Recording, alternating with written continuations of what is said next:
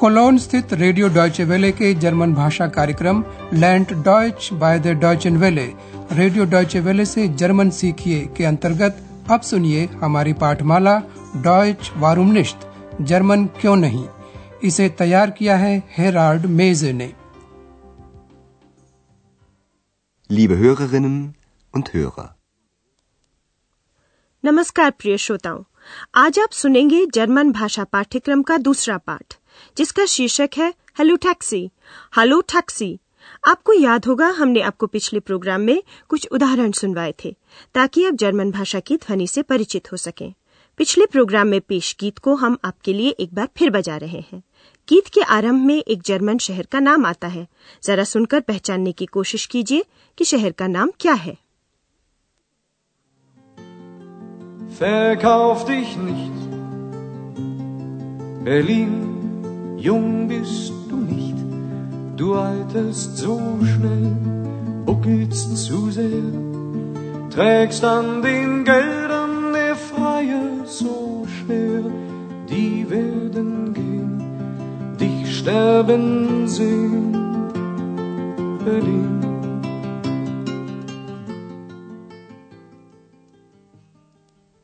Andreas, जिसकी इस पाठ्यक्रम में महत्वपूर्ण भूमिका है, अब आपको शहर का नाम बताएगा। बर्लिन। बर्लिन। आपको याद है कि अंद्रेयास ने पिछले प्रोग्राम में क्या बताया था? वह अब उसे फिर दोहराएगा। वह आपको बताएगा कि जर्मन में कैसे कहते हैं। यह एक गीत है। Das ist ein Lied। और अंद्रेयास आपको गीतकार का नाम भी बताएगा। Von Klaus Hoffmann। अब आप दोनों बातें एक वाक्य में सुनिए। Das ist ein Lied von Klaus Hoffmann। तो अब आगे बढ़े? जी नहीं, हम पाठ्यक्रम में पेश कहानी से नहीं बल्कि छोटे छोटे अभ्यासों से शुरुआत करेंगे और आप देखेंगे कि इन अभ्यासों से आपको भाषा सीखने में मदद मिलेगी। आज हम आपका परिचय कुछ नई तकनीकों से करा रहे हैं जिससे आपको भाषा सीखने में आसानी होगी। हो सकता है कि आपको इन तकनीकों के बारे में पहले से ही पता हो, लेकिन हम आपको यह सब एक बार और याद दिलाना चाहते हैं ताकि भाषा सीखते समय आप उनका सही प्रयोग कर सकें। आप समझ गए होंगे कि हम क्या कहना चाह रहे हैं। अब इसके कुछ उदाहरण सुनिए। यह है पहला उदाहरण।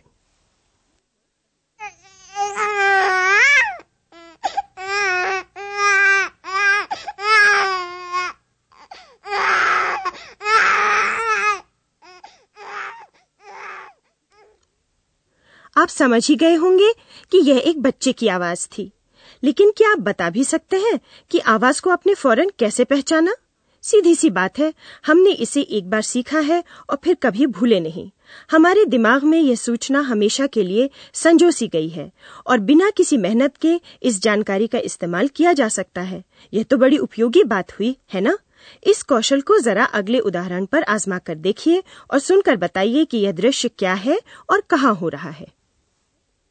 Einmal eine Vorlage geben, dann abgespielt zu Brehme. Brehme, was macht er? Tor! Tor! zwei zu null durch Brehme. Tor! Welt ein Tor, ein italienisches Tor. आप समझ ही गए होंगे कि यह एक खेल का दृश्य है। ठीक ठीक कहें तो स्टेडियम में हो रहे फुटबॉल मैच का। और संभवतः आपको अपनी भाषा में इस्तेमाल किया जाने वाला शब्द गोल याद आया होगा। तो देखिए, आप न सिर्फ ध्वनि पहचान लेते हैं बल्कि उससे संबंधित परिस्थिति भी सुनकर समझ लेते हैं। एक नया शब्द जो आपके लिए अपरिचित था समझ लेते हैं क्योंकि आप उसकी परिस्थिति से वाकिफ हैं।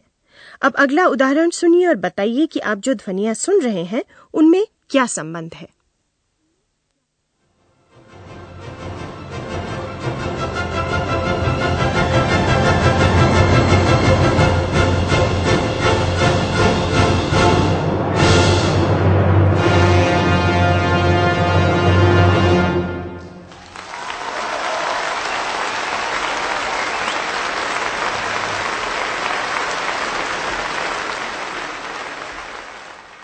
सबसे पहले आपने संगीत सुना और तब तालियों की आवाज। संगीतकार को शाबाशी मिली। हम सभी कारण और परिणाम के अंतर संबंध से परिचित हैं और अलग अलग परिस्थितियों को समझने में इसका उपयोग करते हैं। अगले उदाहरणों में कृपया बोलने वालों की ध्वनि पर ध्यान दें। बातचीत के लहजे से ही बहुत कुछ समझा जा सकता है। मसलन बोलने वाला खुश है या नाराज। आप शब्दों पर ध्यान न देकर सिर्फ लहजा सुनें। एक ऐसे दृश्य की कल्पना कीजिए जिसमें ढेर सारे लोग एक साथ बातचीत कर रहे हों। अब हम दो वार्तालापों को सुनते हैं। बातचीत के लहजों से लोगों के मूड के बारे में जरा बताइए।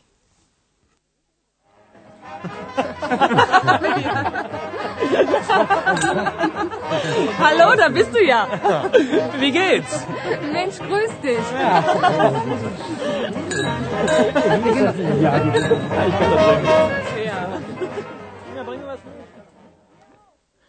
यहाँ तो खूब मौज मस्ती हो रही है, है ना?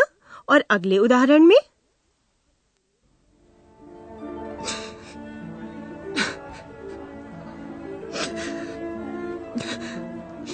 Und, und dann habe ich gesagt. Was hast du gesagt? Ich, also ich.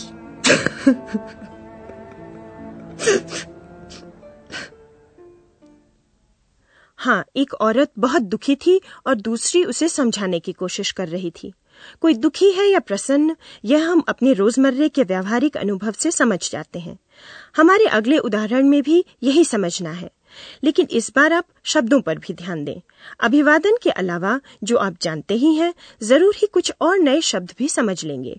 आपको बताना है कि अगले दृश्य में किस परिस्थिति को पेश किया जा रहा है।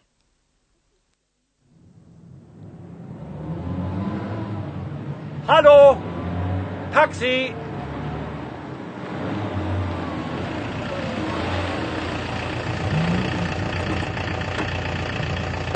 Guten Tag. Guten Tag. Hotel Europa, bitte. Hotel Europa. Okay.